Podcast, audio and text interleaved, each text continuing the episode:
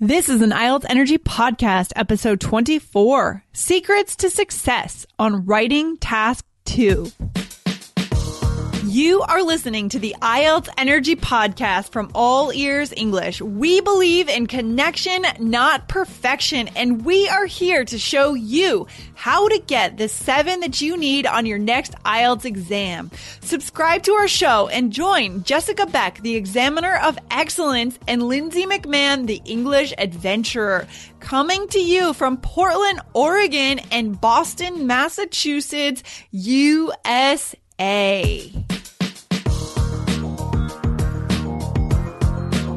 In today's episode, you'll find out how writing task two on the IELTS is different from writing task one and how to approach it with a plan to succeed.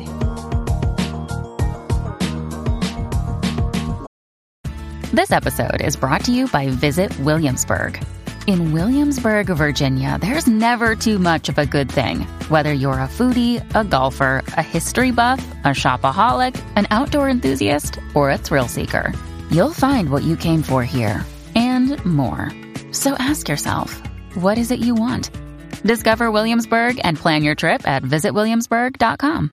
Lindsay, how are you today? Good. Jessica, how are you? I am fantastic. We're going to talk about something today that, that I actually really like talking about. Really? Oh man, that's good. You like talking about writing? I know, I know. Not, not many people can say that, but I, I've always loved writing. I've, I just went home actually to visit my mom and she pulled down four boxes of journals Oh, that she wow. had saved from when I was in high school. Wow, that's so cool. You're you're a writer at heart. Yeah, I've always done that. So yeah, I'm glad I, I'm glad I get paid to do it now. That's, that's like the luckiest job. That's That the luckiest thing for me. Fantastic. I mean, that's success. If you've reached a point where you can get paid to do what you love, hey, I mean, what else do we need in life, right? That's the goal. that is everyone's goal. Um, so yeah, so today we're going to talk about writing on the IELTS, but more focused on task two, on Task those two. opinion questions. Okay. So a few episodes back, we talked a little bit about writing on task one, right? A couple weeks ago. Yeah. Mhm. So task one is a totally different animal than task two. Okay. Yeah, task one is all about the numbers, about graphs and increase and decrease and tables and pie charts and stuff. And it's, it's difficult at first, but like we said in the previous podcast, if you know how to plan and how to approach it, it can actually be quite easy because none of the ideas are yours. You don't have to come up with anything. You only describe what you see. But task two, all of the ideas come from your brain, right? and Okay, if you're, Mm, yeah, That might create a little bit nervous. of pressure, right? A little Yeah. anxiety, as we've just talked about in a previous episode. Exactly, exactly. So, um, the, this similar advice for task two, though, if you approach it with a plan, you know, if you, if you have enough practice and you approach it with a plan and you're organized, then that'll take away the anxiety, but it'll also help you keep focused. So the first tip today is to make sure to practice brainstorming. Brainstorming is something that not a lot of people do in their country in school. I know like in America, we, we start brainstorming in elementary school. I remember doing word maps and idea trees Yeah, and stuff. that's right, Yeah. that's from like a very early age, but from teaching in Taiwan and Cambodia and some other countries, the, some of my students who are in university had never brainstormed before. Oh, Like, isn't never. that interesting? Isn't that interesting? Yeah. Okay, so this is a whole new thing for them. I mean, they're just jumping into this test, and it's just not a natural skill that's been built up yet. Yeah, but it is a necessary skill if you want to come up with enough ideas to fill an essay and stay on topic in an organized way. I can, I can tell when I read a student's essay if they didn't do any planning hmm. because it just wanders from hmm. topic to topic. Hmm. You know, they don't, they don't stay focused. And on the IELTS test, if you don't stay focused on the topic, you're going to lose points. You're going to lose points in task response Oh, and you're also going to lose points in vocabulary because you're not talking about what you should be. So the way to stay focused on one topic is to have a quality brainstorming session, I would guess, so that you choose a good, rich topic. Is that right? exactly. Yeah. Exactly. And any writing tutor or teacher or help that you can get from a native speaker who has studied writing in school. um, they can help you do this in, in a matter of weeks. It's not a difficult skill, but it is something that you have to practice. Just coming up with these ideas. Um, I think the, the biggest tip that I give students is, as far as brainstorming is there are no bad ideas. You know, you, you just need to put down on the paper everything you think about regarding this topic because sometimes the the ideas you think of last that, that you're just reaching for are going to be the more interesting ideas. Okay. So you're saying to devote some of our practice time to actually brainstorming, just going through the task of brainstorming itself, right? Exactly. Yeah. Okay. So if the question asks you about, you know, what why is living in the city better than living in the countryside? Then just sit down and, and write city on one half of the paper, countryside on the other half of the paper. Um, positives, negatives, and just write down everything you can think of, good, bad things about both sides. And then you can go back and you could pick out the best ideas and the, and those are the ones you use in your essay. And when our listeners are doing that, when they're doing the, the pros and cons list or just the brainstorming list, do you recommend setting a time limit? I mean, I suppose it is test practice, so it's a good idea to set a time limit. Oh, So yeah, totally.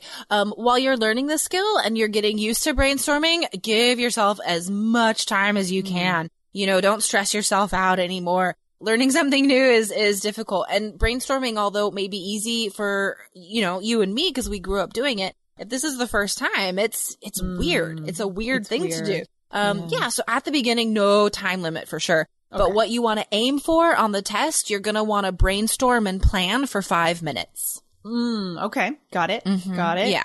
Um, yeah. And then after you come up with your ideas and you're able to, to choose enough to fill an essay, then you need to understand an organized way of putting them together. So IELTS and TOEFL, they give a lot of points for organization, being, being very clear in your essay. Um, so learn a four paragraph essay format and just stick to it. Use this same format for any question you get. I- Yeah. it's, yeah, you can do it for an argument essay, an opinion essay, problem solution essay.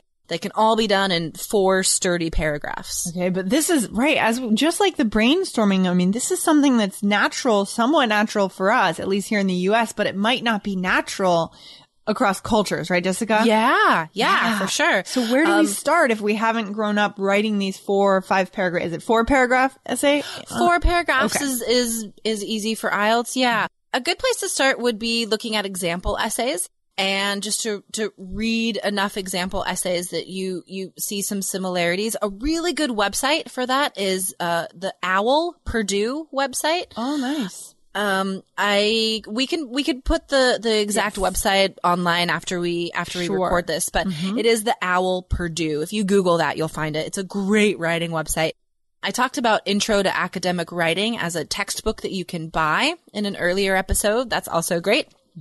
But yeah, you need to remember that the way you get to the point or make your ideas clear in your culture may not be what we're expecting on IELTS because that's not what we do in Western culture, for example. So, Right. um, where to put the main idea or your thesis statement, that's like different in other countries. Totally. We're going to have to focus a few other episodes on this topic, I'm sure. I mean, another Yeah. example is I know and we may have talked about this before, but I know that, you know, good writing in, in, you know, Western Europe or in Brazil is long sentences. But here it's really Oh. not, right? Just it's tight, concise Yeah. sentences, powerful sentences. Yeah, as as a, a writing teacher for so long, I, I we always focus our, our students on on um, getting to the point. Don't use words you don't need. And I mean, that's a problem that I always got in trouble with in school also, because I wanted to use like five adjectives and just have this like really like amazing sentences. But unfortunately, especially in academic writing, that's not what the examiner or your professor wants to see. Yeah. And I would imagine that reading would be a really great way to get better at writing too, right? So picking Oh, up some great titles. I mean, I love Steven Pressfield. I think he's a great writer, but I oh, bet what, we could What kind of stuff does he write? So he writes a lot about personal development and art. Oh, So how to get over your inner critic, how to put your art out into the world, how to do the work and sit down every day. And so he writes for Oh, artists and entrepreneurs. Yeah, you would probably like him. Oh, Um, definitely. Yeah. Yeah, but we could even recommend that to our listeners because his sentences are very concise and powerful. He's a really good writer. That's a good example of, of solid writing. Yeah, excellent. Yeah. We always, um, we always want to have only the important information there. So, for example, if you're, if you said something in the previous sentence, you don't need to repeat it in the next sentence, you know? If you're looking at your sentence, make sure every word is necessary, basically. Hmm. Yeah, good point. I like Yeah. that. I need to follow that in my own writing. yeah. There are four key things that every IELTS examiner wants to see in the speaking section of the IELTS exam. Do you know what they are? Well, an easy way to find out exactly what they are and to prepare in an intelligent way is to get our cheat sheet. It's free, guys. Go to allearsenglish.com slash evaluation and you can download our cheat sheet to find out what the examiner wants on the IELTS speaking section. Go to allearsenglish.com slash evaluation. That's E V A L U A T I O N.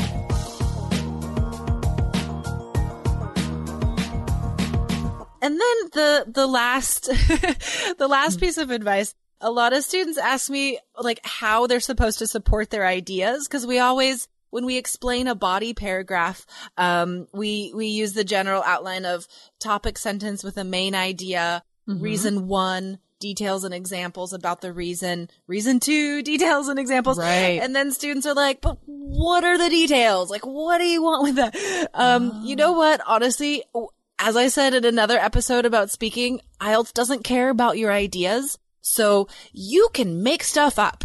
Okay. Improvise. Yeah.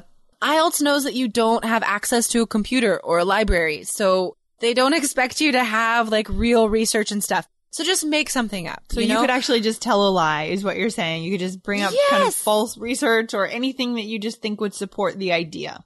yeah. I I love it when students do that. Um Cool. just just learn, you know, just memorize a sentence structure like according to so and so in 1992 or something like as published in the New York Times last month and then just make something up. You know, 80% of people would rather live in a city.